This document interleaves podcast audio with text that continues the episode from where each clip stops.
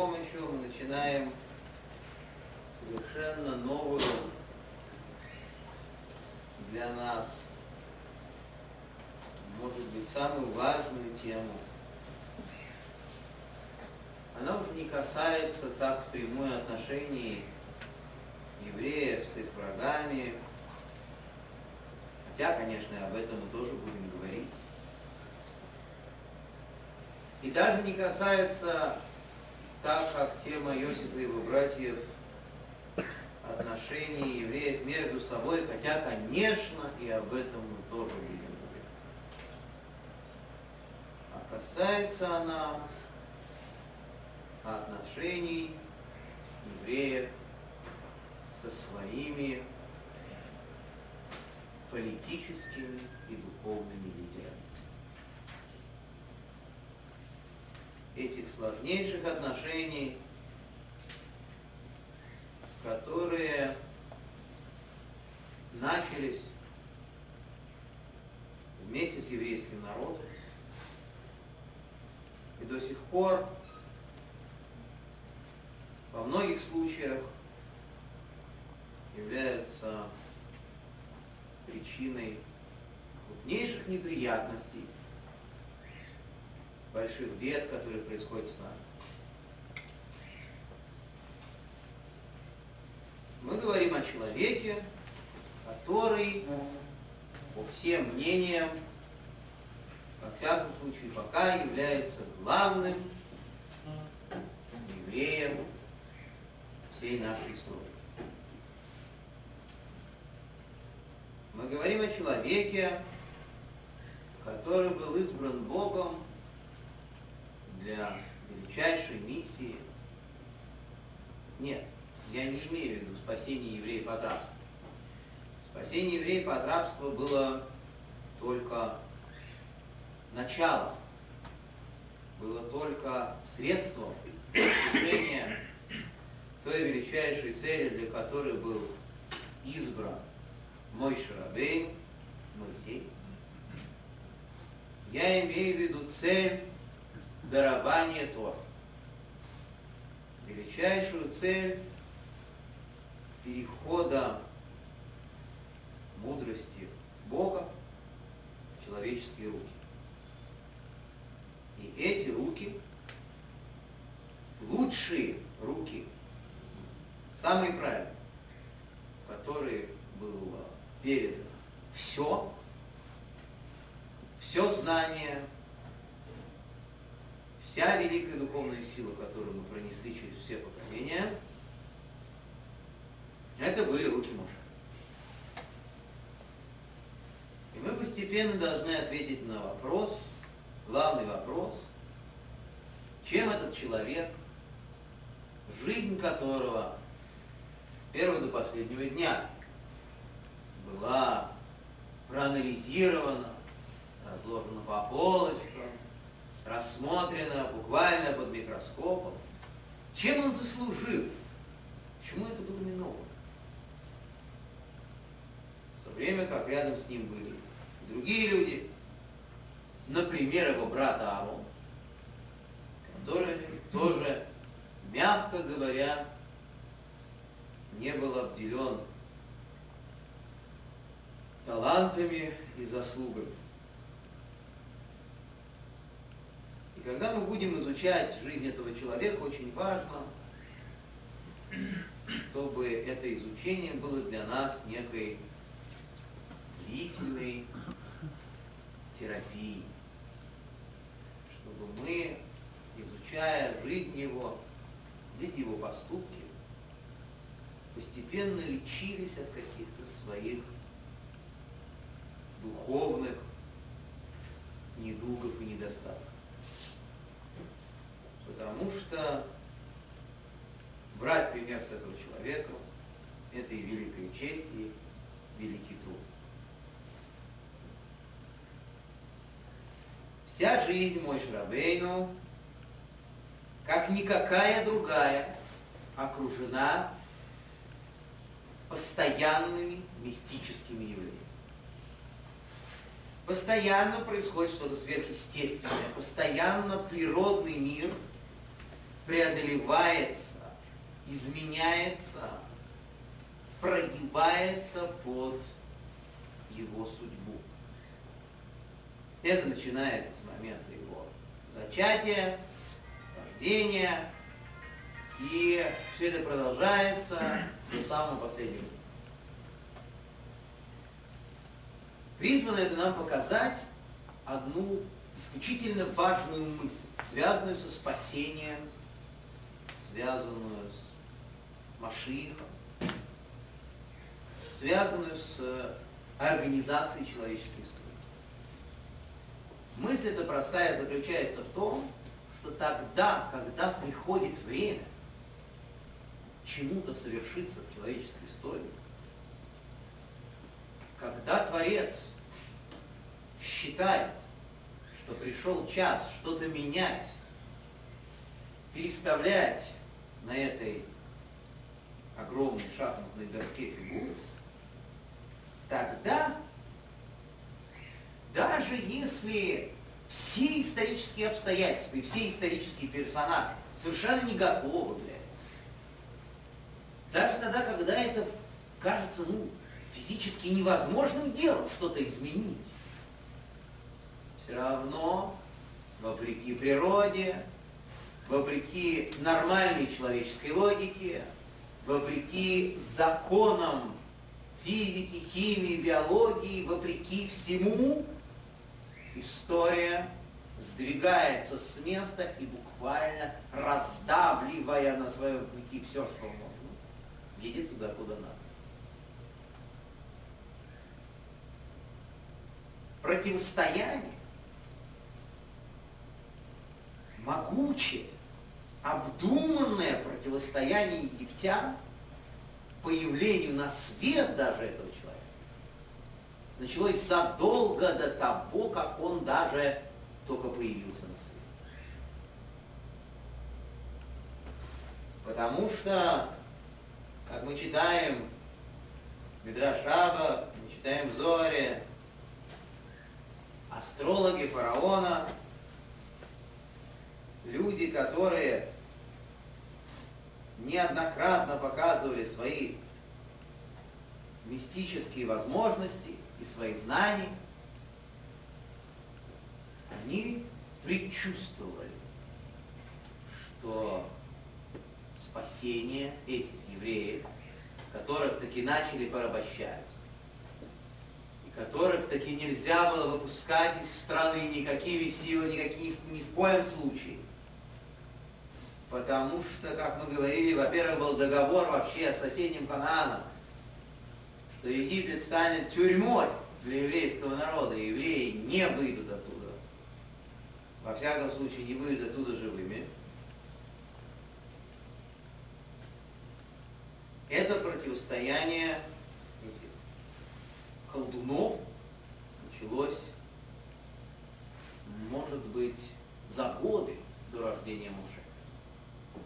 Потому что примерное время его рождения и почти точно семья, в которой он должен был появиться, были известны и фараон, и его мистик. Дело в том, что в еврейском народе жил человек, который евреями тогда руководил. Это был будущий отец Мойши, отец Мойши Рабейна. Звали его Амрам. Он был выдающимся представителем своего поколения, одним из четырех людей, мы с вами об этом упоминали, которые вообще не совершили ни одного греха в своей жизни. Мы с вами говорим, что мой Шарабейн Моисей в это число не входит.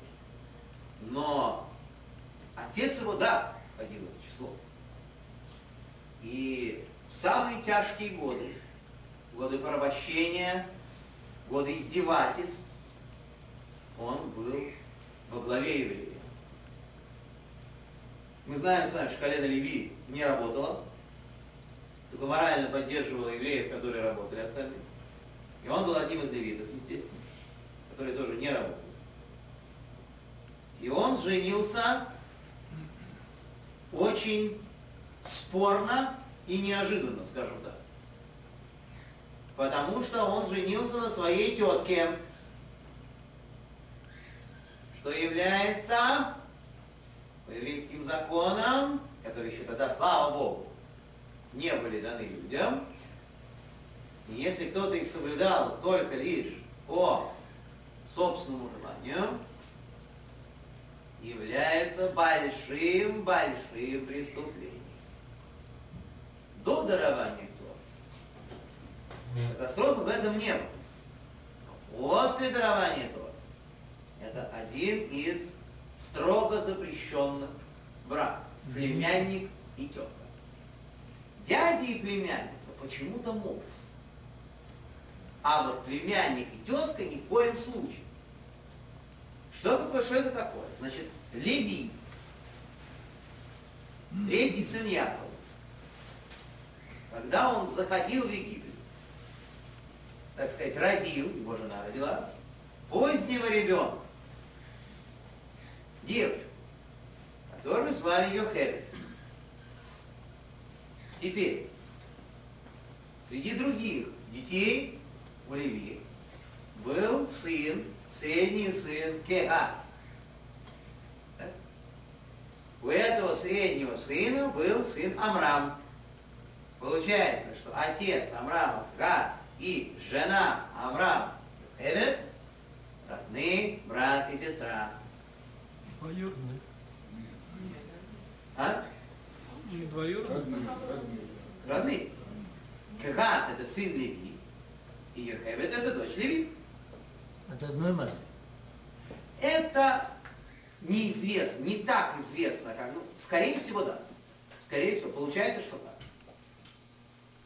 То есть, в принципе, это криминал с точки зрения еврейских законов. Мы спрашиваем, почему глава поколения, да еще и человек, про которого сказано, что он в жизни не совершил ни одного греха, берет и женится на своей тетке, что не знает? Они все прекрасно уже знают. Они не обязаны соблюдать. Ну, ну зачем? Авраам Авину все соблюдал. Все, все, все праотцы, все, со- зачем это нужно? Зачем нарушать? Спрашиваю.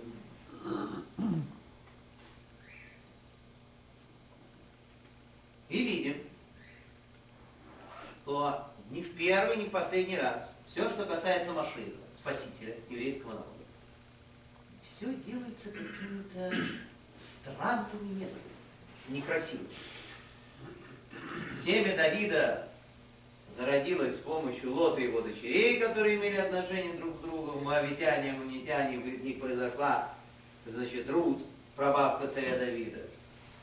И, значит, э, Иуда, который, значит, имел отношение с Тамар, со своей невесткой, которая притворилась блудницей. Все это на пути, значит, развития мессианского рода. Зачем? Пока даю классический простой ответ. Випнея сатан. Из-за сатаны. Чтобы сатан не нападал на нас, на наш мессианский род, когда этот род делается такими некрасивыми методами.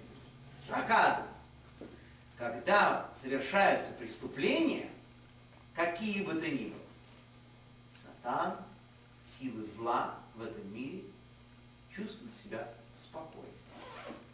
Они ни о чем не подозревают, они не пытаются что-то сломать. И тем не менее, в отличие от сатаны, египтяне очень подозревают.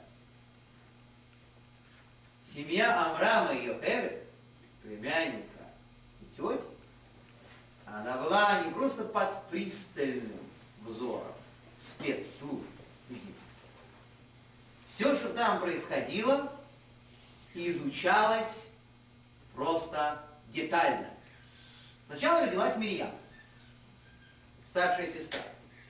Ну, женщина не может быть Машиха, успокоились египтяне. Пока все хорошо. Потом родился Аарон. Уже мальчик. И египетские колдуны, мистики, внимательнейшим образом присмотрелись к этому младенцу. И так присмотрелись, И так присмотрелись. Нет, не тот. Явно не он. Очень симпатичный. Очень святой. Но не тот. Будем ждать. И дальше уже и Юхевет, и Амрам, и египетские спецслужбы все понимали, что дело идет к развязке. Что сейчас кого-нибудь родят. А если, Того. бы, А? а если бы не родили? Не родили, как говорится, на нет и суда нет. Нет, ну, непонятно, почему это Аарона не убили. И не попытались даже. Пытались. Тогда как раз был декрет, чтобы их в воду бросали. А он трехлетний мальчик был, когда начались эти приказы бросать детей в воду. Ну, вы знаете, что фараон сначала требовал от еврейских акушерок, чтобы они убивали детей. Те морочили ему голову, он вместо того, чтобы сослать в Сибирь, удовлетворился их ответами. В общем, это очень сложная история, отдельно как-нибудь поговорим.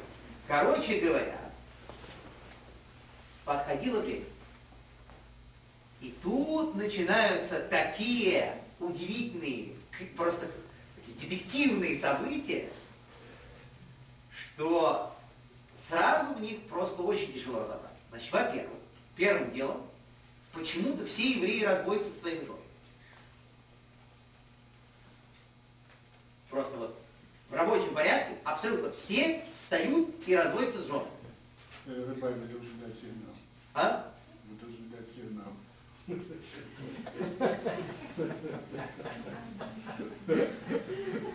А.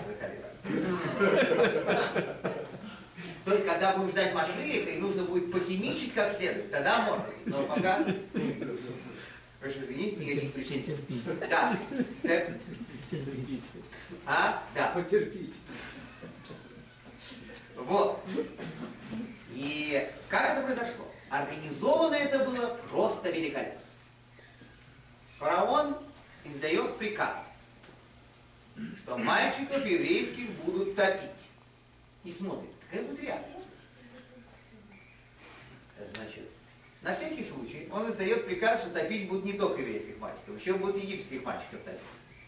Потому что его колдуны пришли и сказали, мы не очень в курсе, может, он египтянином будет, а потом гиюб сделает. Поэтому на всякий случай надо концы в воду. В прямом смысле этого слова. Теперь, когда это делать? Все никак не могут определиться с датой. С датой не могут. Сидят и думают, вот как считают по звездам, по картам, астрологи, такого-то числа, нет такого-то числа, все никак. Уже известно, что будет день, когда все абсолютно новорожденные дети, да, кто Рахайма хорошо объясняет, все абсолютно новорожденные дети будут утоплены, мальчики. Но пока никак не дадут конкретное число. Все думают, пыхтят, а у еврейского народа уже настроение испортилось, понятно. Что такое будет. Египтянам, в принципе, как-то в этом отношении вы не замечаете, что стало хуже. Но евреи очень пере- пере- перепугались. И Авраам, глава поколения, устраивает красивый развод со своей женой. Для чего? Показать, что мы теперь рожать не будем. Во всяком случае, до определения числа. Мы рожать не будем, потому что мы будем рожать, вы будете топить, это нам не выгодно, все. А просто не рожать, а не без развода. Зачем развод? Вообще Странные вещи. Ну, простое объяснение в том, что наш еврейский мужчина со своей любимой женой, если он с ней не в разводе, сказать ему не рожай, это невозможно. Такой темперамент, такая любовь, это невозможно. Поэтому нужен развод, чтобы он знал, что это вообще не моя жена. Все. Видите, вы понимаете, все разводятся. Потом маленькая девочка, Мирьям, приходит к папе и начинает морочить ему голову. Говорит, что вот, папа, что ж ты делаешь, она ему говорит. Как ты можешь такую вещь сделать? Фараон наложил приговор только на мальчика, а вы не рожаете даже девочек. Фараон наложил приговор только в этом мире, а вы когда не рожаете детей, Получается, что вы не даете душам выйти, это приговоры для этого мира и для будущего мира. Для, на все миры приговор вы сделали. Ты хуже фараона. Пап. Сказала девочка. И вместо того, чтобы папа сказал, отойди, доченька, не мешай. Серьезные дела делаются. Он хватается за голову. Да, да, да, да, да, да, да, говорит глава поколения. Как это я раньше-то не подумал? Все женимся обратно. На других. Нет, на тех А на же. тех же Нам ничего не перепутать. Нельзя На тех. тех. А? Колено нельзя. Как не почему? Колено нельзя. Левит или Израиль. Она же не уходила. Эти поси- посидели в одном углу, эти в другом. Потом опять сошли. А Все. тогда коэнов не было. Такая волна свадеб прокатилась. Все это не фирма время чуда. Эти все с числом определяются. А тут то разжились, то опять женились. Люди встречаются, женятся. В общем, что-то невероятное. Египтяне смотрят просто как на цирк. В спецслужбах не понимают, что там у них. А у них Амрам устраивает пышнейшую свадьбу со своей женой Йохет. Перед ней на этой свадьбе танцуют Аарон и Мирьям, детки, специально их научили танцевать. Он сажает ее на какую-то совершенно невероятную карету, свою жену, возит ее везде. То есть толпа людей, пода- подарки, поздравления, счастье. И после этого вроде бы первые брачные ночи. Тут египтяне, которые, видно, что-то почувствовали, унюхали, что это они так радуются, что это ты ее на карету посадил. Что-то они задумали родить кого-то. Начали считать дни. Вот с момента этих родов. Причем ситуация была очень интересная. Они просчитали 6 месяцев. И поступила внутриведомственная агентурная информация, что сейчас накроют. Кого? Кого накроют-то? Оказалось, что детектив этот а, распутывается следующим образом. Йохевит была уже три месяца беременна Моше, тогда, когда с ней устроили пышную свадьбу. Просто пока еще не было видно. И Амрам, значит, развелся с ней после того, как она забеременела, чтобы сбить с толку спецслужбы и их календари. И вот, значит, они женятся, так как будто вот прямо сейчас собираются зачать спасителя еврейского народа. И все, так, вроде бы, должно пройти 9 месяцев. Почему они собираются накрыть после шести? Они знают, что вот эти евреи, у них у евреев очень часто дети рождаются, такие вот особенные рождаются после шести месяцев. Шесть месяцев и чуть-чуть еще. На седьмом месяце рождаются такие особенные дети. Откуда это известно? Известно из праца Ицхака, который по одному из мнений Медрашей именно столько просидел в животе у Сары. То есть они были готовы начать облавы после завершения шести месяцев. Теперь, что произошло реально? Реально он родился шестимесячным, но три месяца назад. И мальчику уже было три месяца, когда они готовились к облаве. Вот такой вообще сюжет. Запутанный. То есть они посчитали 6 месяцев, а он уже был трехмесячный ребенок. Что это было вообще? Это какой-то был спектакль, Йохевит, который ходила с подушкой. Подкладывала себе подушку три месяца, изображала, что, у нее, что она с, трудом ходит, что она беременна. При этом ребенок уже 25 раз родился, и его скрывали. И, и- и это было что-то, что-то невероятное, как им было трудно. Через три месяца срок вышел. нужно было срочно что-то делать. Значит, да. Во-первых, нужно было вынимать подушку. Во-вторых, если вынимать подушку, то значит родился ребенок. Поэтому она этого ребенка вынуждена была, как вы знаете, пустить плавать по речи. Но это разговор. Второй вопрос, который мы задаем после вопроса о разводе, как звали мальчика? У евреев вообще принято называть мальчиков э, на восьмой день. Ну да, Моше Рабейну написано, что Хевит увидел, что он то, что он хороший, что это означает, что он родился обрезан. Это не означает, что не, нет процедуры на восьмой день. На восьмой день, значит, надо уколоть, чтобы маленькая капелька крови вышла, даже если он абсолютно обрезанный ребенок. Ему дают имя. У него же должно было же быть какое-то же имя уже. Мойши его тогда не звали. Так его звали Тов. Так его звали. Как вот мама сказала, она увидела, что он Том, что он хороший. Так она его назвала. Хороший мальчик. Том. Да. И вот этот топ кладется в корзинку и пускается плавать по реке. Когда? Когда ему целых три месяца? Да. Ему было три месяца.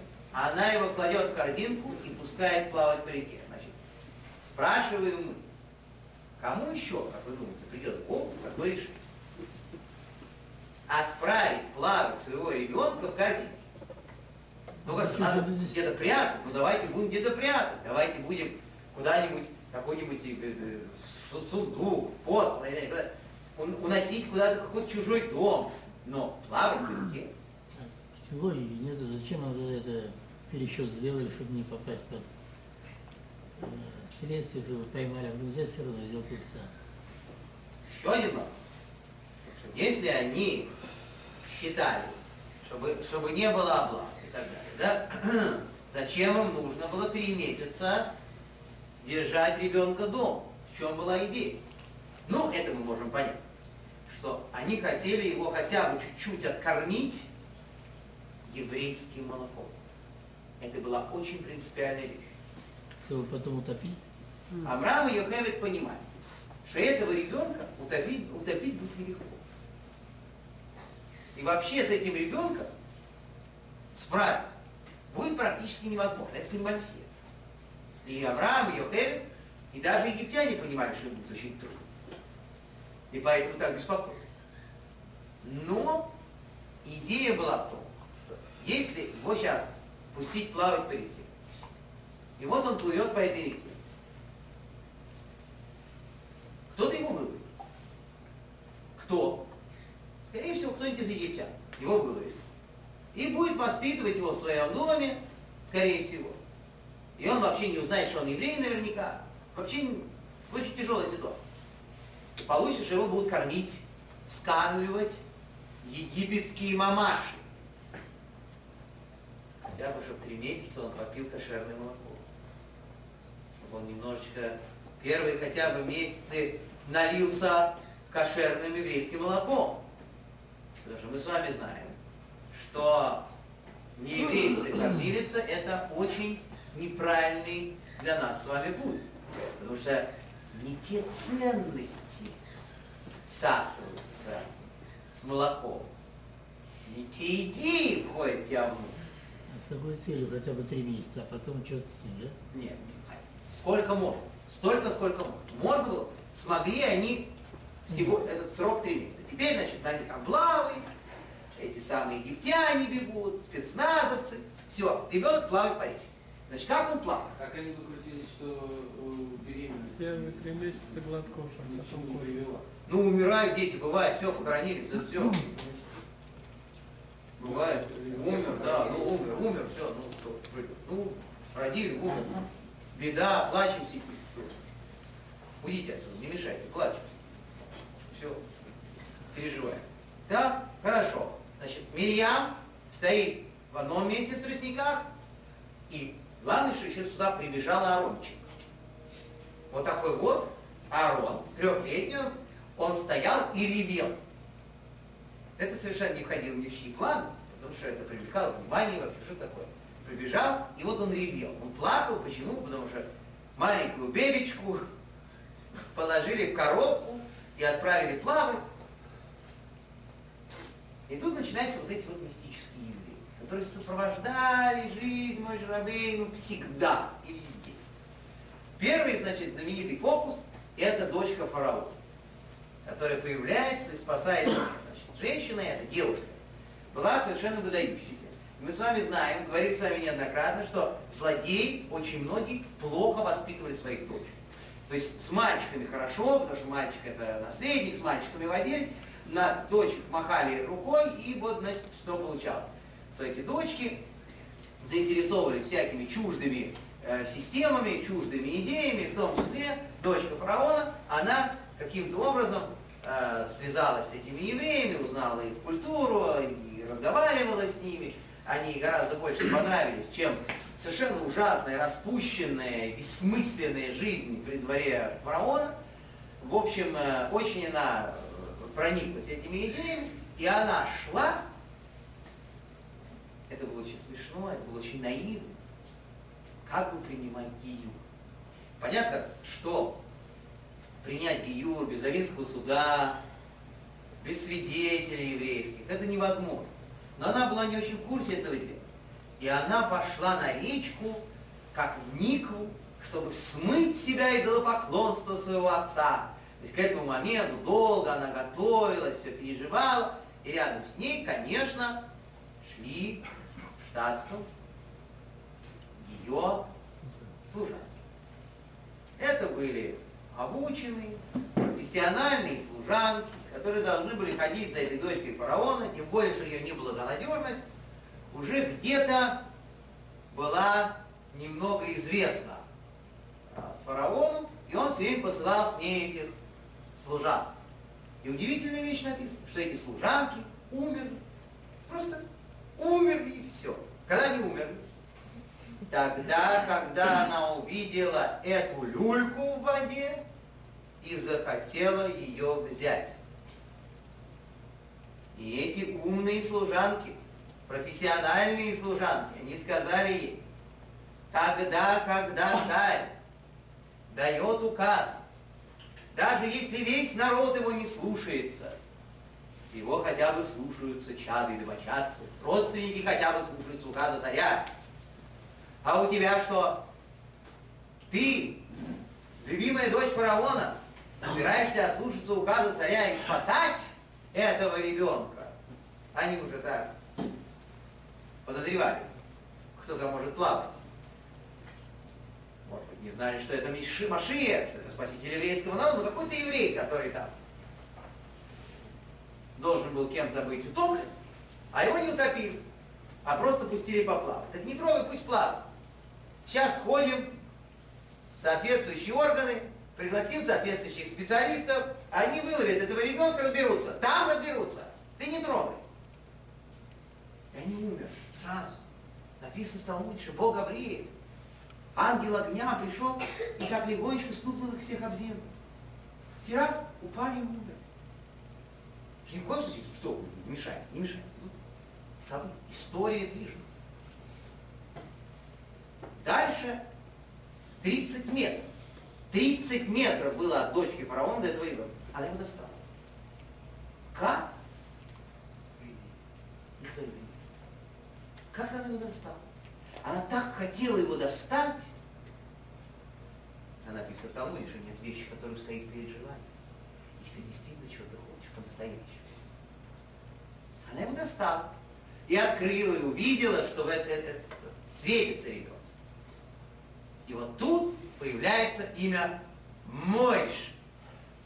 Все задаются вопрос. Дочка фараона.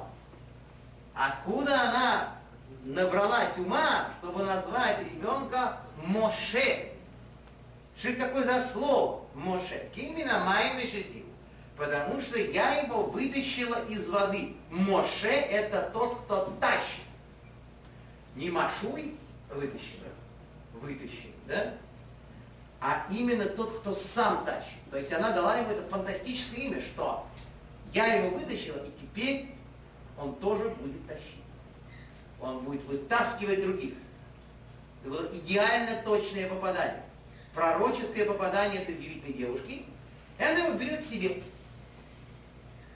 Рав, скажите, пожалуйста, речка какая была? Нил? Ну да, какая- какая-то заводи, так сказать. Нет, ну это Нил был, Ну не сам, а какой-то затончик такой, а крокодил. озерцо. Да, да. Да. Может быть, если бы он еще какое-то время там поплавал, могли бы быть и эксцессы. А 30 метров, которые она за без крокодила Нет, доставала. она доставала. У нее рука вытянулась. Да, вытянулась рука, как написано. Это, это поразительные вещи. Все абсолютно выше понимания человека. Абсолютно постоянное нарушение законов природы. Причем без этого прекрасно можно было бы обойтись. Да? То есть можно было написать, что она взяла как удочкой какой-нибудь э, корягой, какой-нибудь вот, э, притащила. Все это же можно было сказать. Но наши мудрецы наставили, что нет. Ничего этого не было. Все абсолютно сверхъестественным путем. Потому что такое великое явление, спасение еврейского народа, от рабства целого народа, дарование Торы, это все абсолютно мистическое явление, это все выше природы. Тут абсолютно не мешает, что у человека рука не вытягивается. У кого не вытягивается? То у нас с вами не вытягивается. А тогда, когда надо, вытянется. Еще не так.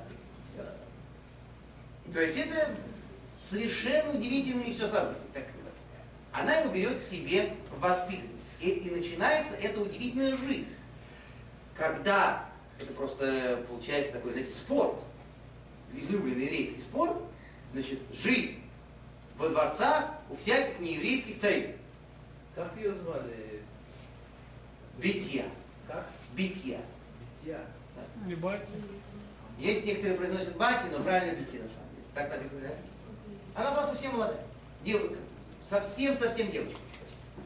Так вот, она его вытаскивает, и вот он становится ее как бы грунт такой, который за ней везде ходит, такой малыш, она с ним играется. Все. Это мать вскармливала? А, Теперь, как происходит эта история с матерью? Мирьям подходит к Бите и предлагает ей кормить. Зачем она предлагает кормить? Потому что старшая сестра, да? Сестра Моше старшая, Мирьям. Значит, э, пригласили на нормальную египтянку. Причем не отходя от кассы. Сразу прямо на месте. Дочка фараона. Она послала за какой-то египетской кормилицей. Кого послала, больше некому было послать, тоже Мирьям. Та при- привела такую египтянку из соседнего дома, что, мол, дочка фараона зовет, о чем разговор, руки в боки, кушай, ешь. Ребенок плачет, кушать хочет. Отплевался, не ест. Как это так? Не кошерно, ну что? Не, то, не, не, не тот, не тот вкус совсем. Совершенно не так пахнет, совершенно не так консистенция, вообще все не то. Вторую, третью, ужас какой. Ни одна из всех соседок, понимаете, не подходит. Так вот пришлось, Мирьям сказала ей, слушай, ну давайте по- по- позову евреев. Так. А, И позвала мать. И таким образом, значит, вот, мама с сыном вместе оказались в доме у дочки фараона. Как же фараон? О! Что, он не знал? Как же спецслужбы? Как же спец. Мгновенно это стало известно. Разумеется, мгновенно это стало известно. Что откуда ни возьми, взялся какой-то ребенок, тем более еврейский, тем более прямо у нас здесь под носом. Вот он. Здесь. Еще, еще. Да. И еще у него кормилица еврейская. Какая? А, мы ее знаем. Известная женщина. Вот. Так что тут происходит у нас? Нам в квартиру привели спасителя, Машиха. Немедленно был сделан эксперимент. Эксперимент по проверке, Машиах или не Машиах. Долго встречались, долго думали, как проверять. Известная вещь. А, уголек и золото. То есть перед ребенком совсем маленьким положили э, горячий уголек и кусочек золота. То есть уголек, он же мерцает, он такой. Но фараоновы колдуны сказали, если это настоящий, он возьмет золото. Потому что он будет понимать, что золото – символ царской власти, это его металл. Он царь, Машия, руководитель народа. Он, конечно, возьмет золото. И он почти взял. Мы его там сверху поправим, и после этого он не мог нормально разговаривать, потому что он потянул в рот этот уголек. Он Вот еще, одна, еще одна мистика. Вы себе представляете, горящий уголь взять рукой и потянуть в рот. А это же не сразу ощущается. Вот так раз и все. А, вы пробовали когда-нибудь? Поэтому он и называется косноязычный. А я пробовал. Не, ну Много раз. ну берется уголь, ну черный. Не донесете вы его до конца никогда. Горячий. Кроме того, смотрите, мы Чудо произошло. Не знаем, Всё как... чудо. э, не знаем, ребенок, ну что? не, не знаем, как это было. Может быть, он его как-то, так сказать, столкнул себе в рот или как-то быстро Он схватил. мог схватить прямо ртом, это я верю. Да. Он взял руку и поднес в рот. Да, может Потому быть, схватил. уголь не может быть горячий вокруг. Он же древесный уголь может быть, он черный взял его, а на конце горячий, и все. Тоже так. Угля не видишь. Вот, ну, так или иначе, эта штучка, она ему попала надо. И он обжег себя все. И поэтому очень плохо разговаривает. И это стало ему для него очень важной причиной того, чтобы значит, не, не становиться руководителем еврейского. Это все известные вещи. Я просто пока перечисляю эти события, чтобы мы с вами немножко выстроили, выстроили порядок. Теперь, значит, что происходит? Происходит э, то, что этот ребенок не признан мошенником. Фараоновы колдуны сказали, ну, не тот. Ну и слава Богу. Пусть будет э, игрушкой для этой Вити, этой девушки, которая и так непонятно чем занимается. Пусть вот лучше с э, маленьким ребеночком тут э, ухаживает, куклы с ним играет, все. Забыли. Ехевет воспитывает мальчика. Воспитывает его, рассказывает ему все, что надо. Снабжает его всеми еврейскими знаниями. Он все узнает.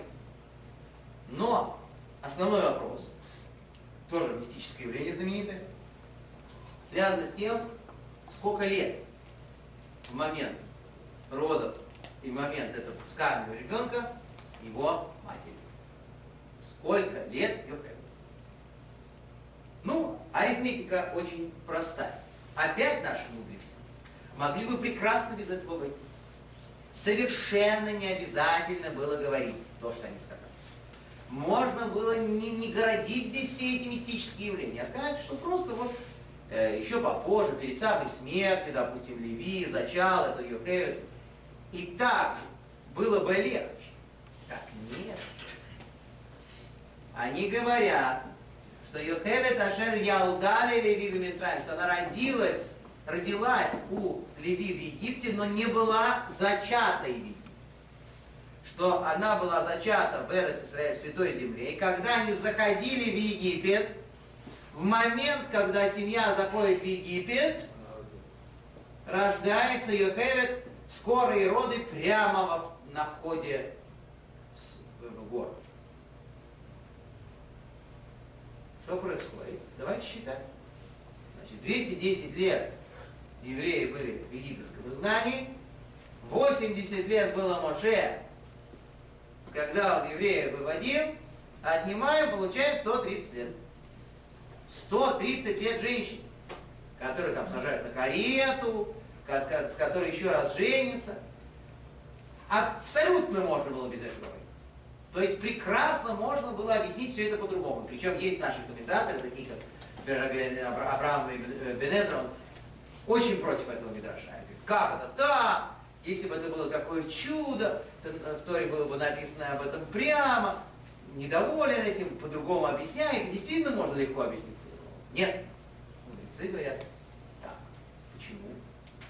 Потому что избавление, спасение евреев началось в тот момент, когда они вошли в Египет. Самый важный. То есть в тот момент, когда они вошли, родилась мать Машиха. Вот ту самую секунду. Иначе не может быть. Только так может быть, когда человек входит в самую тяжелую годину, в самый тяжелый период своей жизни, он еще не знает. Но в тот момент, когда он вошел в эти пике, в этот момент уже готовилось какое-то избавление. Почему не сам Машир, мама? Ну, сам Машир должен был родиться в очень определенный момент. В тот самый момент, когда ему было предопределено. И это очень интересно. А сколько лет было этой женщине, когда она замуж вышла? Что там на на пяток лет меньше? Не на петух, Ну, на пяток. на десяток, потому что там 6 лет было Мирьям. Если они в 13 лет заходили замуж, Да. Что она кстати, Что она делала, Чем она занималась? Она могла совершенно спокойно быть э, тоже, так сказать, э, замуж. роды они же Но не рожать до Они этого. повитухи были. Мало ли что. То есть это, это все абсолютно непонятные мистические вещи. Непонятно. Нигде такого нет в традиции. Везде все нормально. Все вполне реально. Если мы читаем дальше книги пророков, если мы читаем, как мы с вами уже прочли немножко, историю Авраама, Исаака и Якова, ничего подобного нет. Ну, когда Сара рожает там 90 лет, это о, чудо великое. А тут 130. Все, что касается Моше. Все, что касается Моше. Теперь, день рождения Моше. Это седьмое число еврейского месяца Адар. Если мы, говорит Равына Бахаев, посчитаем три месяца, когда его пустили плавать, что это за число? Это шестое число еврейского месяца Сивана. Это день дарования Торы.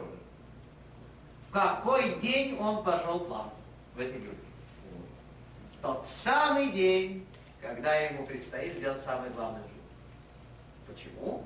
Потому что именно в этот день он нуждался в охране. В охране свыше. Поэтому был выбран такой день, когда уже с ним ничего не было. Такой день, когда он необходим всей истории человечества. Так вот, он живет абсолютно как настоящий вельможа египтянин. Он повторяет немножечко жизнь Иосифа, который жил тоже, будучи египетским вельможей. Ему тоже поручает фараон очень многое. Он становится приятелем фактически египетского фараона, младшим товарищем. Они в прекрасных, очень хороших, можно сказать, просто, просто замечательных отношениях. Потому что э, когда Моше вернется через много лет к фараону, он сможет к нему совершенно спокойно, беспрепятственно ходить. Как к старому, старому, доброму знакомому. И они будут обсуждать что-то так. А это был тот же фараон? Одно из мнений из двух говорит, что это был тот же фараон. 80 лет. В лучшем случае, Поправил. если не, э, не говорить, что это тот же фараон, так это был сын, с которым он мог играть в песочнице. В любом случае, этого фараона он знал прекрасно. У них были замечательные отношения до определенного момента, и он пытался что-то делать для евреев, мой Шрабин, постоянно. Потому что он понимал, что это его братья, мама ему все объяснила, и он попытался постоянно чуть-чуть настраивать фараона правильно. Например, он ему говорил, что то, что ты им не даешь выходного дня, ты просто их всех убьешь. У тебя просто не будет работы. На этом все закончится. И выбил субботу. Выбил шабас евреев. Только на той основании, что, что они должны хоть когда-то отдыхать. Иначе они просто будут ни на что не годны. И фараон не хотел этого делать. Ну, это махнул рукой. Делай, как знаешь, сказал он. Но потом начался криминал. Криминал этот начался со знаменитой истории с надсмотрщиком и с полицейским. Система была такая. 10 евреев, 10 рабов имели руководителя, который назывался Шотер, полицейский такой, на- наставник. И этот надсмотрщик, этот полицейский, он был еврей, выбранный египтянин. каждые 10 полицейских, то есть фактически 100 рабов с 10 командирами, имели своего египетского начальника, который назывался Ногес.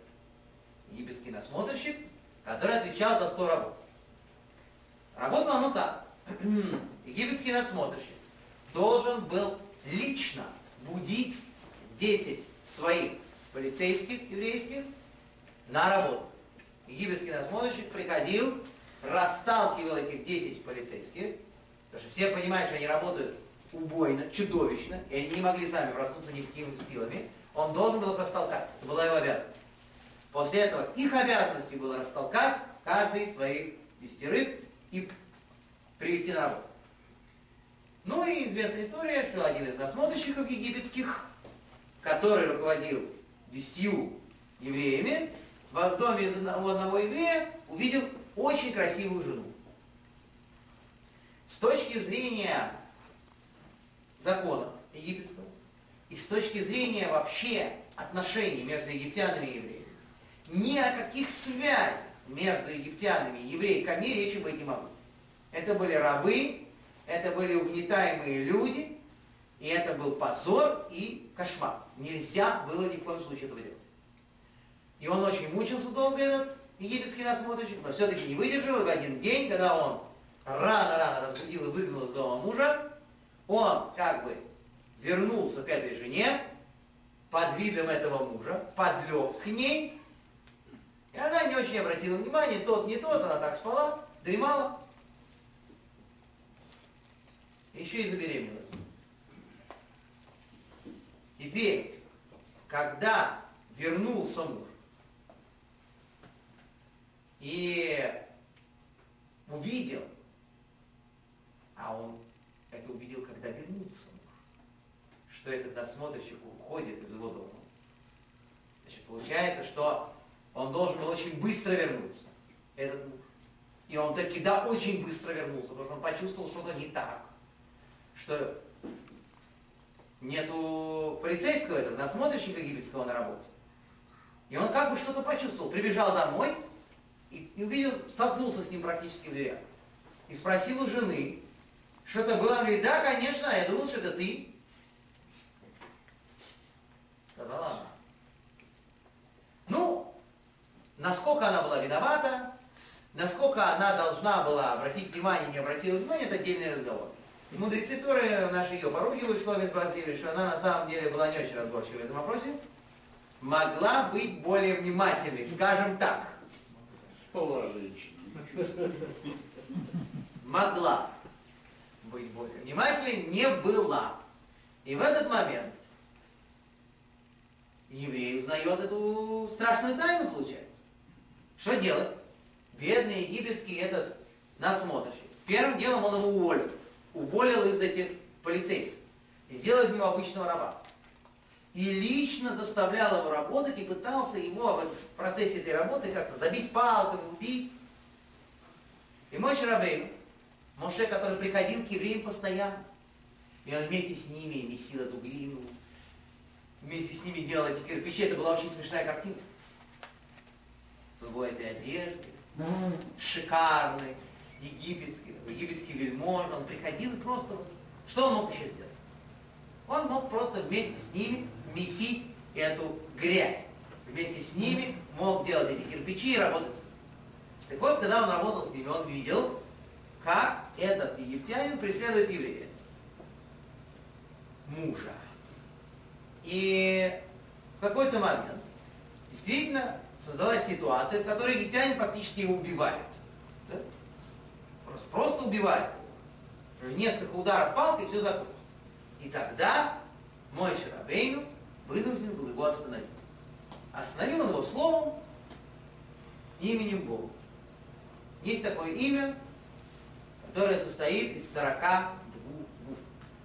Приводит это Рабейну Бахай. Есть разные имена Бога, есть очень длинные, которые состоят из 72 букв.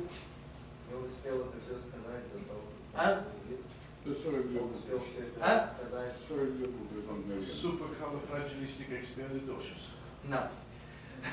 Привет. Э, Он произнес это имя, и египтянин умер. Где он умер? Он умер на глазах всего честного еврейского народа. То есть там больше египтян не было. Но евреев было много. И мой Шарабейна обратился к евреям и сказал, вы сравниваетесь с песком. Вас, евреев, сравнивают с песком. Поэтому я сейчас хочу спрятать этого человека, спрятать его тело. Так как вещь прячет в песок. Глубоко закапываюсь в песок. То есть, чтобы вы, дорогие товарищи евреи, ничего никому об этом не рассказывали. Сказал он, они были, конечно, согласны, потому что этот полицейский, он такой плохой, бил еврея, все, все были согласны, все было бы замечательно. Через два дня все уже было известно фараону. Фараон, не просто там, каким-то людям, каким-то спецслужбам, все было доложено. Как Амушай об этом узнал, вы знаете? Как у нас. Да. То есть все были за, все его поддержали и все равно предали. Ну, вы знаете этих людей, это были два знаменитых еврея, это Тата Вирам из колена Рувена, и их мой Шабейну на следующий день застал в драке. То есть они что-то не поделили, два этих злодея, и, значит, даже не то, что они дрались, они друг друга пугали и, и ругались. Это очень часто бывает у наших людей, которые так не очень чувствуют все силы прямо вступить в драку и махать ему реально, да? А вот так просто что, ну едьте, едьте, да едьте. Вот, и вот в таком вот состоянии, разговаривающими друг с другом, он, он их застал. И он им сказал эту классическую фразу одному из них. Он говорит, Роша Лам ты злодей. Ты собираешься ударить ближе. Нельзя бить даже такого же злодея, как ты. Вы оба хороши, но нельзя даже поднимать руку на еврея. Он им значит, начал читать мораль. Они, естественно, ответили, ну кто ты такой? Кто тебя назначил главным? Знаменитый вопрос, который задавали Иосифу, теперь его задают Машеру. Кто ты такой?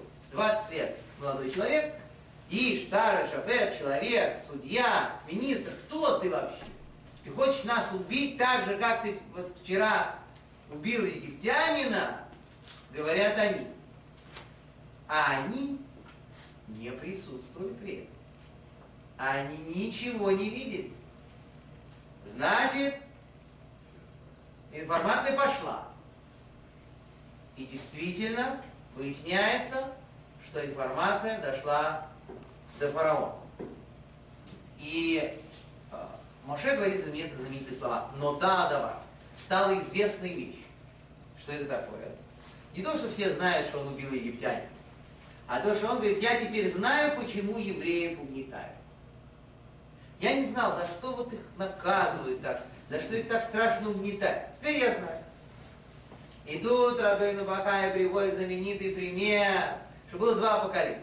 Было поколение времен пророка Шмуэля, когда евреи были правильны, и они шли на войну и их убивали.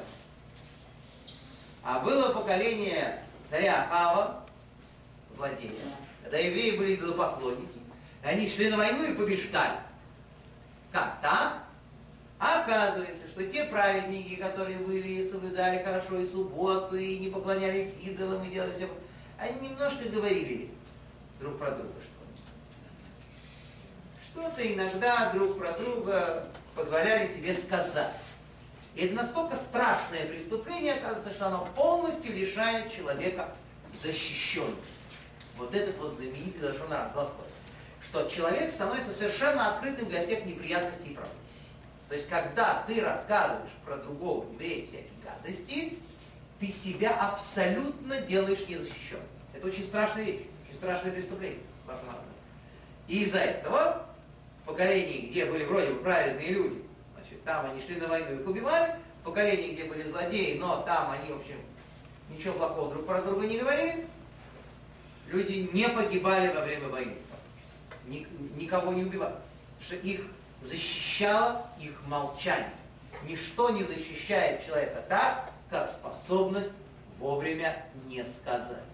Не болтать про других евреев, не обсуждать. Даже так это, знаете, так лениво, за чашечкой чая, а вот это то, а этот это, и даже вроде бы вы ничего плохого не говорите. Ну, почти. Какие-то маленькие детали не надо. Не надо никого обсуждать, не надо ничего ни, ни о ком рассказывать. Вы знаете, это очень вредно для здоровья. Наши вот- женщины перестанут говорить после ваших лекций. Да.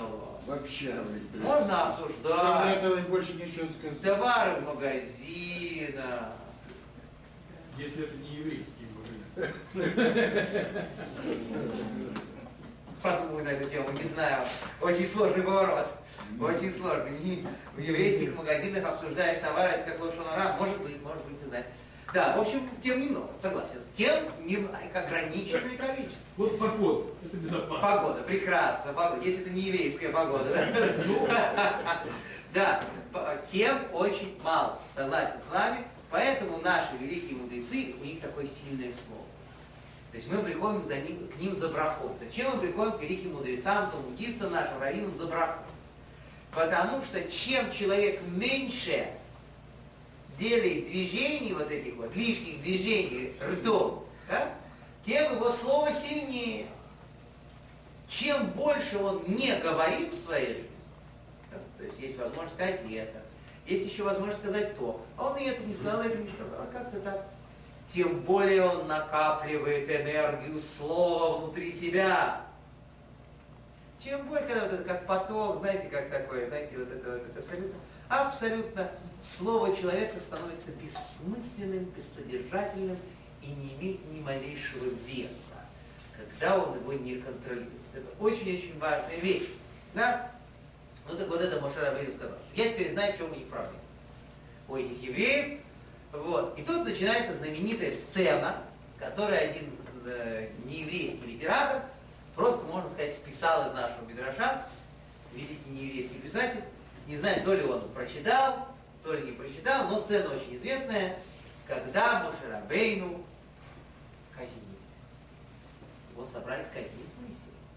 20-летнего юношу. Его собрались казнить. Это был тяжелый момент для фараона. Ему пришлось, он не хотел, потому что у него были хорошие отношения с этим э, приятным юношей, который столько сделал во дворце, он помогал, он был управляющим делами, там, он был такой очень умный, замечательный юноша. И не хотелось ему голову-то отрубать. Но что же скажет народ, как это так? Еврей убил египетского полицейского человека, находившегося при исполнении служебных обязанностей. Ну нельзя не покарать. Невозможно при всем желании. То есть так же, как когда Патифар со слезами на глазах сажал Иосифа в тюрьму, после того, как пошли идиотские разговоры, что Яков, якобы Иосиф приставал к его жене, а не наоборот. То есть, также со слезами на глазах фараон вынужден был отрубить голову Моисея. Раф, извините, пожалуйста, но как вы рассказываете, это же не было фактическое убийство. Мало ли что он сказал. Он только произнес А не Бога. Ну, смотри, Вот и у нас во- стоит. вообще обычно у нас э, в таких случаях не разбираются.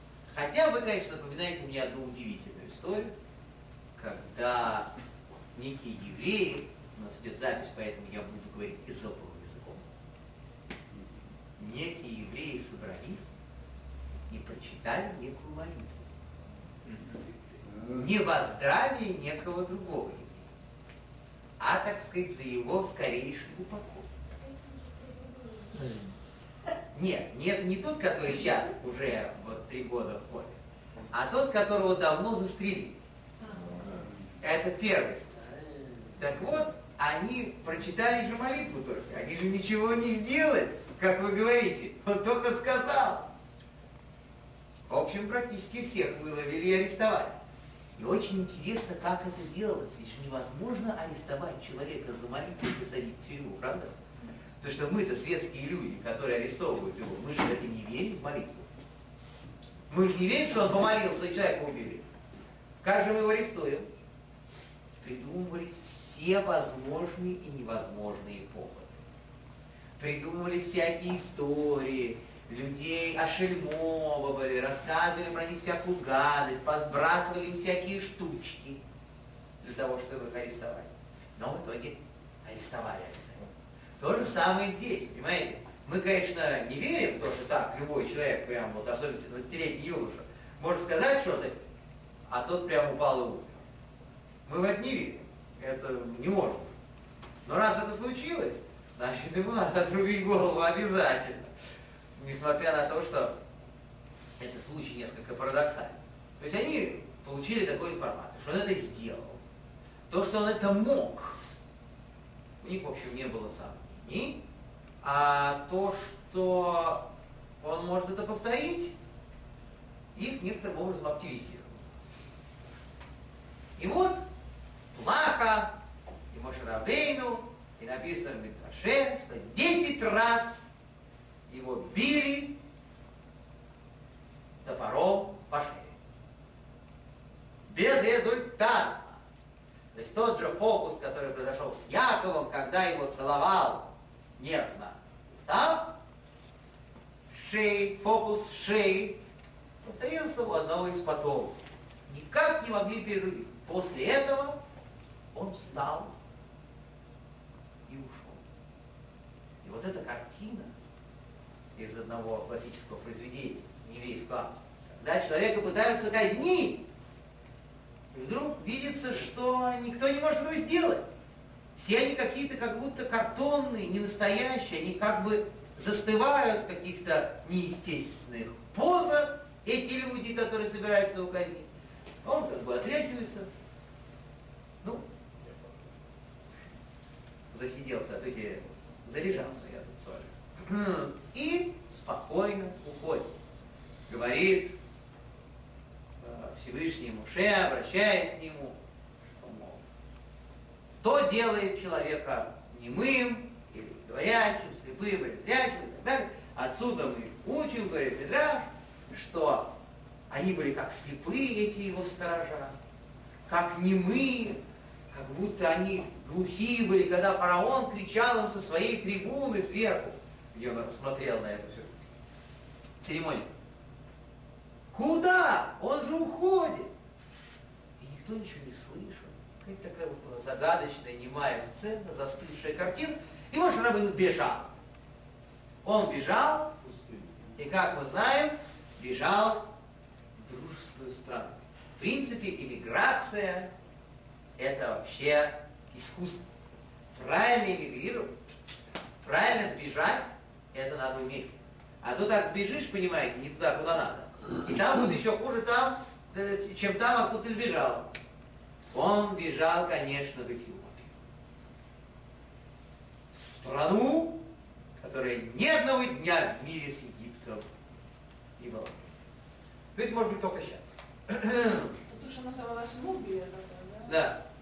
То есть он бежал на юг. И вот в этой Эфиопии его приняли как настоящего героя. Человек, который был приговорен египетским режимом, фараоном и его сатрапами, смертной казнь, египетский диссидент. Это главный друг Эфиопии. И он быстро пошел по служебной лестнице. Он же там должен был еще спасти э, девушку. Это все будет через 40 лет. 40 лет Моше Рабейну проводит в Эфиопии. 40 лет он живет среди этих абсолютно черных людей и командует ими. Он занимает высочайший пост, он имеет огромное уважение. В какой-то момент ему пришлось бежать оттуда. Обстоятельства исчезновения Моше из Эфиопии загадочны. Мы очень мало знаем об этой истории. Мы очень мало знаем о том, почему ему пришлось так спешно покинуть страну. Но главная из известных причин – это женитьба. Ему надо было жениться, и для этого нужно было, видимо, выбрать что-то не такое черное, не такое страшное. 60 лет он сообразил, что пора уже. Ну, э, задумался. Задумался на эту тему. Не сразу далось ему это решение. Вот я думаю, вот, вот тезка мой, еще у меня в голове было. Да. Он не сразу задумался об этом. И как Ицхак, так как и Яков, он находит свою жену у колодца. И очень интересна эта история. Мы уже с Божьей помощью в следующий раз будем обсуждать. Величайшая фигура, удивительная фигура тестя. Это был парадоксальнейший. Человек, который мог рефлексировать, то есть мог изменять свои решения, мог менять свою жизненную позицию с такой легкостью и скоростью, и так поразительно органично все это у него было, что вот этот вот тип нашего, знакомого нам русского, вечно сомневающегося, вечно растворяющегося в каких-то фигурациях, желеобразного интеллигента, он наиболее подходит вот для описания, нет, конечно, не уровня, потому что по своему уровню знаний, по своему духовному уровню ядро, тесть Моше, это совершенно гениально. Но по характеру и по поведению. Постоянно он был неуловим в своих взглядах. То так, то так, то так, то так. И постоянно принимал какие-то противоречащие друг другу решения. Но человек был очень интересный.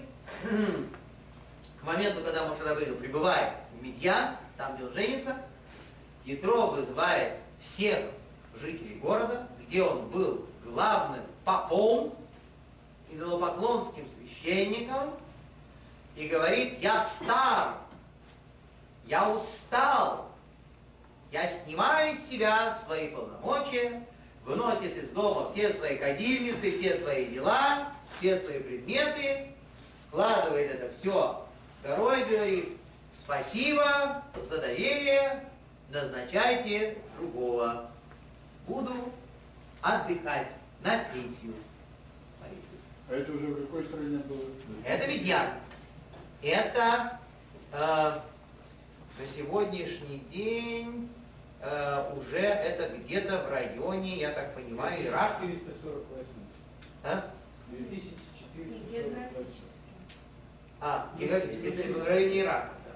Ирака. Из-за чего он из-за него пересвалил? Мы еще поговорим об этом. Так а что, он должен был неизбежно пройти мимо Израиля. Зачем же он пошел дальше? Он попадает в эту страну. Нет, может быть, и даже поближе. Но в любом случае он должен был пройти. Он в любом случае должен был пройти мимо Египта и Эрец Исраэль. Туда, к к этому колодцу.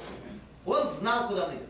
Он понимал, что ему нужно жениться в определенном месте. В определенном месте. И он пошел туда. Мы будем еще это обсуждать уже. Сейчас мы просто, так сказать, э, заканчиваем буквально два слова еще, что э, Ятро удивительно э, вот так вот мягко сформулировал свое нежелание быть идолопоклонником. Он отказался в этот момент от идолопоклонства. Мы увидим, что он отказался от него не совсем. То есть на данный момент, может, и совсем. Но потом он про него вспомнит еще не раз. Да. Всякие у него будут мысли и идеи на эту тему. Но в этот момент он отказался и тут же стал изгоем. Его начали давить со страшной силой. Его дочь начали выгонять с колодца, где они, куда они ходили. И он не получил ни одного шедуха, не мог выдать замуж своих дочерей за местных комсомольцев и поклонников, потому что те его чурались, не хотели с ним дружить, не хотели с ним породниться. И Моше Рабейну, зачем он вступился за этих девушек, которых прогоняли за дочерей Ядро? Потому что их не просто прогоняли. Там части их бросали в воду, то есть буквально топили, с частью пытались вступить во всякие нехорошие, некрасивые, насильственные отношения. То есть эти комсомольцы, которые наглядывали, эти пастухи, они не просто так их прогоняли, они еще очень активно себя вели. И поэтому Моше Рабейну их разогнал. Потому что человек, он был очень высокий и очень страшный. И когда он набежал на них, постучал ногами, да, покричал на них, они так разбежались. И тут он передал знак своему будущему тестю. Он начал поить скот. Зачем? То есть пока эти девочки несчастные выходили из этой воды, куда их бросали, поправляли платьица, то все, он как бы исключительно в виде акта доброй воли и помощи стал поить их сам. Зачем? И подумал таким образом, что если человек, который имеет отношение к этим девочкам, папа, брат, кто там у них, если он серьезный человек, то мой символ опознает. Нет, нет, тогда не будет проблем. Тогда будем искать дальше жену. И как только они пришли, и как только рассказали все, что сказал Моше, а Моше сказал две вещи, очень важные, и рассказали, что он поил скот, и тот сказал, о, это не египтянин, это еврей. Потому что было известно, Итро, Итро знал эту историю с Яковом, что Яков нашел свою жену колодца и напоил скот, и этот знак найти жену у колодца и самому напоить скот своей будущей жены, этот знак Итро понял. Еще он понял, то, что сказал Муше. А Муше сказал, когда дочки Итро его благодарили, они сказали, это не я вас спас, сказал Муше, это не я вас спас. Ишмицри, египтянин вас спас. Что это такое? Что тот египтянин, которого я убил, он вас спас. Что это означает, понятно? Что если бы я не убил этого египтянина, меня бы не положили на плаху. Если бы меня не положили на плаху, я бы не убежал из Египта. Если бы я не убежал из Египта, меня бы здесь не было, я бы вас не спас. Поэтому спас вас я, а тот египтянин. Что это так? Зачем это нужно говорить? Какой, это смысл?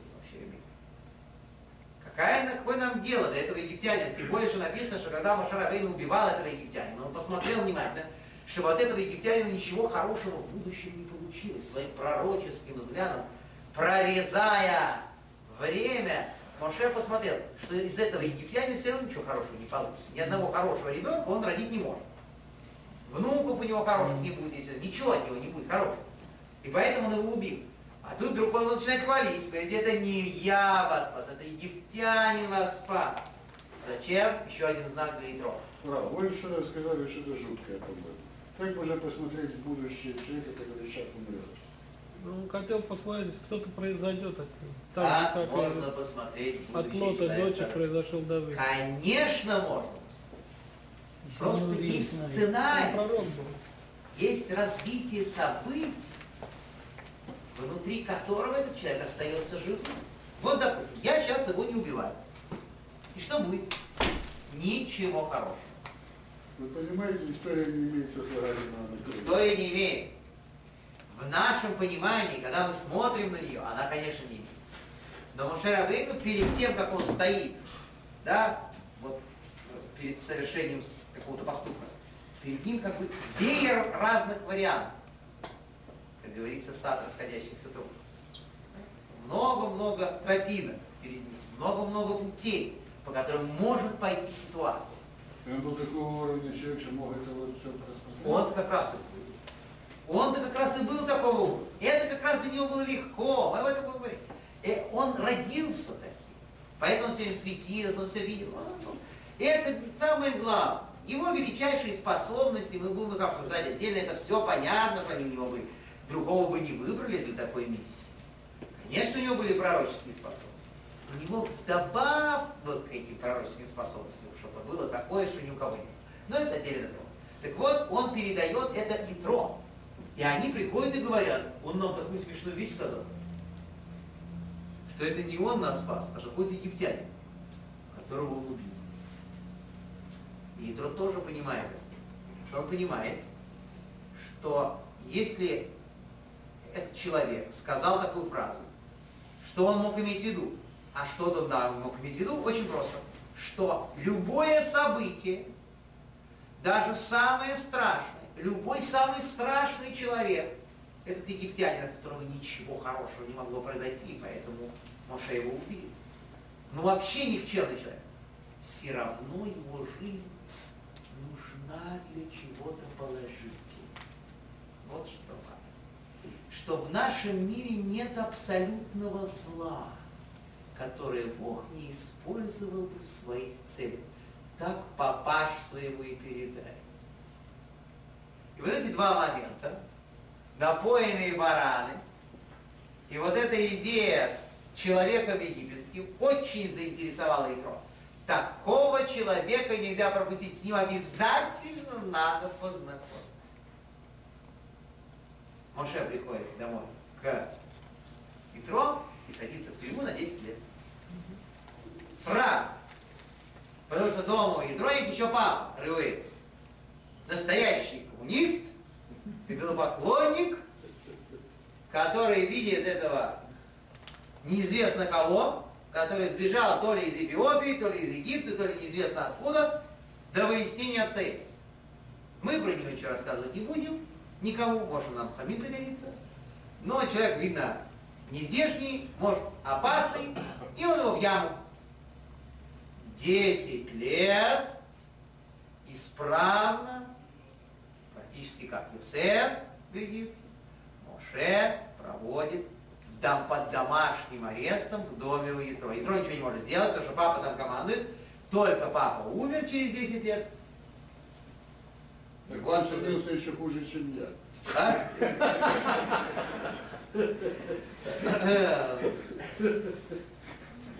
Да, хуже. Лучше, чем мы все. Потому что все эти 10 лет Цепора спускала ему туда в яму всякие продукты.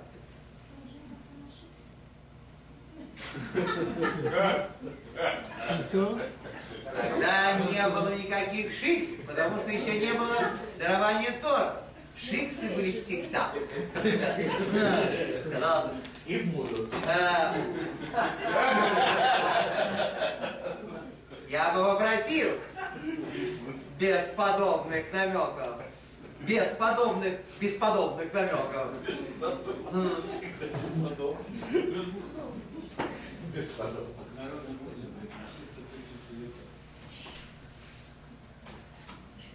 Раз выходил. Так вот, конечно, тогда не было этой проблемы. Эта проблема возникнет гораздо позже, с момента дарования Тора.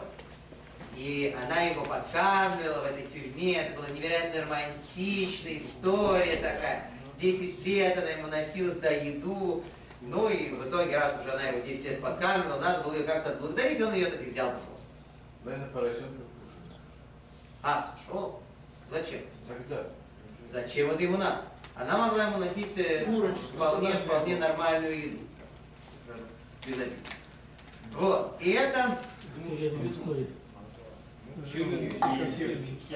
80 он сел. Не, не, почему? Он сел на 60. 60. 70 вышел. Да. 70 лет женился. Связать минуточку. Яков Авину женился еще позже, если вы помните. Наши братцы вообще не торопились с этим делом. Не торопились тебя отдавать, вы же знаете. Потому что были умные люди. Подождите, подождите. Они к этому моменту надо готовиться. Это очень, это очень важный и ответственный шаг. Понимаете? Тем более для такого величайшего человека. Судьба семьи Моше это вообще отдельный разговор, мы будем говорить. Ну, с Божьей помощью на этом месте мы остановимся. Я сегодня ничего особенного вам, как вы видите, не рассказывал, излагал исключительно просто эти события. Что нам надо, во-первых, их немножечко структурировать и выстроить, после чего мы, конечно, еще не раз углубимся в эти моменты, зададим всякие тонкие вопросы, посмотрим, что и как происходит, но так или иначе, вот пока до момента женитьбы. Потому что самое основное начинается именно здесь. Как только человек женится, с этого момента начинается главная часть его жизни. До этого это все арт подготовка. Раф, можно вопрос? Цепора была молодая. А в начале лекции а, вы сказали, что, в общем-то, египтяне не очень-то убивали младенцев, они больше как бы грозились, что не так уж много Нет, младенцев. убивали, умерло. убивали, но не так много, как Так а как а, быть со страшными историями, что фараон по утрам принимал ванны? Да, да, мылся кровью детства было? Мылся. То есть не то, что не убивали, конечно убивали. Но вот это- такого, что прям массово, вот это, они никак не могли определиться с днем. Потом определились, так опоздали или промахнулись. Потом, когда он уб- убивали этих еврейских детей, очень-очень трудно было ему найти, потому что от него этих еврейских детей прятались фантастические метраж на. То есть такой, в котором вообще вся еврейская история, как в зеркале кровавом отражается, где написано Тахаса Такуа Карартик, это сказано в Широшире, песне песни, что под яблоней я тебя рожал. Так говорится. Что это такое? Оказывается, они ходили рожать в поля, чтобы этих мальчиков еврейских никто не взял. И когда узнавали египтяне, что этих мальчиков рожают в полях, так они бежали в поля. И написано в этом безум, невероятном мидраше, что эти женщины закапывали своих детей в землю, чтобы их не, не нашли, не нашли эти приспешники фараона, которые прибегают. И написано дальше в Мидраше, что эти дети, закопанные в землю, над ними э, ходили с плугами египтяне, чтобы найти, чтобы все-таки разрезать этими плугами. А и поэтому сказал царь Давид Аль-Габихор что надо мной, говорит он, ходили плуги, надо мной двигались пахари, надо мной. Что это такое? Это означает, что тогда, когда еврейских детей закапывали в землю, над ними ходили с этими плугами, и потом, говорит Мидраш, эти дети прорастали из земли, как трава, вырастали на этой земле, и они, эти дети, первые, кто узнали Бога, который их спас, когда Он рассек Красное море. Чтобы вообще понять, что здесь написано, нужно отдельную лекцию. Совершенно отдельная тема. Вообще, эти мидраши, касающиеся жизни и спасения еврейских народов, эти дети, которых закапывают землю, они вырастают как растения из земли. Удивительная вещь. Закапывали, хоронили или закапывали, чтобы сохранить. закапывали как бы, чтобы сохранить. Вы понимаете, что все это иносказательно, что просто так закопать человека в землю, чтобы его сохранить, но никто же так не делает, вроде бы, да? Но это некая какая-то невероятной важности идея. Тут до нас хотят достучаться наши мудрецы. Да? Рад, такой вопрос. Вот э, Амрам не, согреш- не согрешил, поэтому он был настолько чистый, что даже не умер нормальной смертью. Так? А неужели не считается тяжким грехом отказываться вообще производить детей? Потому что он в од- в один момент решил, и все поколение от Понимаете, него точки зрения, отказалось от произведения с точки детей. зрения еврейского закона. Значит, если, если есть серьезная вероятность, что его ребенка убьют, это вполне себе нормальное решение. Более того, а, наши мудрецы спрашивают, как это то так, он послушался Мирьям, которая ему сказала, нет, давай, папа, давайте рожать. Все не понимают, как он послушался Мирьям. Отсюда мы можем увидеть всю эту детективную историю, что все это как-то было хитро сделано изначально, для того, чтобы запутать всех окружающих, чтобы хотя бы там некоторое время маленького ребенка, маленького Машиха дома подержать, понимаете? А на самом деле никто же не понимает, почему он ее послушался. Чего он ее послушал? А, Шестилетняя девочка пришла в голове поколения, начала ему рассказывать сказки. И он сказал, да, ты знаешь, ты права. Конечно, это не, не нарушение. Когда убьют ребенка, не дай бог, то его рожать это совершенно Это не та ситуация, как э, дети Аарона не хотели иметь детей, Бог их умершвил из-за этого. Это именно он делал из-за того, чтобы уберечь Да, поколение. ну смотрите, дети Аарона не хотели иметь детей по другим причинам. Не потому что их убьют, а потому что у них были высокодуховные представления о своих собственных личностях. И это была ошибка, безусловно, очень страшная ошибка. Ну, нам легко это обсуждать, потому что у них понятно, что на их уровне им до какой-то степени это все по-другому представлялось и виделось, и может как-нибудь подробно это обсудим. Ну, это вопрос. а, а вот известно, каким образом они проверяли э, горох? Вот Маше проверяли. То есть они сра- сразу поняли, что это не то. а как они поняли? Для Маше им пришлось этот уголек и золото. а Может быть, связано было с тем, что не те просто чисто, не то время. Что, то ли, что он просто ран- раньше родился, чем другим, может быть, еще с этим связано, непонятно. Но его вообще никогда не трогали. Никогда. Он никогда не, не считали его каким-то опасным для себя человеком. Никогда. Потом, когда он присоединился к Моше, он помогал Моше. Да, Моше был действительно. Амрам никогда не нарушал никакие законы, да? Если даже он нарушил, женился на своей тете, то поскольку это до дарения Торы, это не, тогда считать, что все никто не нарушал ничего, раз не было дарения Торы. Да, конечно. Но такие, как он. Есть вещи, есть вещи, которые запрещены даже не евреям. Да?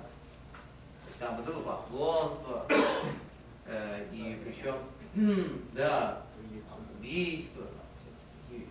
Ну, еще дело пожалуйста. А вот те, которые верят там, ну, я не знаю, верят, они все идолопоклонники? Слушайте, ну это сложный вопрос очень. Тем более, понимаете, для записи это вопрос такой, деликатный. Да, вы понимаете, сейчас мы всех идолопоклонниками обзовем, и все. В принципе, мы можем сказать так, голосом сказать, что мусульмане в основном не идолопоклонники. Потому что они верят в единого Бога и не разделяют его ни по диагонали, так, ни на какие детали и части. Не разбирают его детали. Да, да, да. Понимаете? Это не конструктор, это Всевышний. Понимаете? А тот, кто верит в конструктор, там служит. Сделай сам. Знаете, как руки. замечательном, да, зам- замечательной притче. Э, Подарок еврею на праздник. Э, Это самое. э, Две палки, э, три гвоздя и еврей 33 лет. Набор называется «Сделай сам». Вот тот, кто верит во всякие такие вещи, это сложный вопрос, согласен. Непростой. М, Давайте помолимся.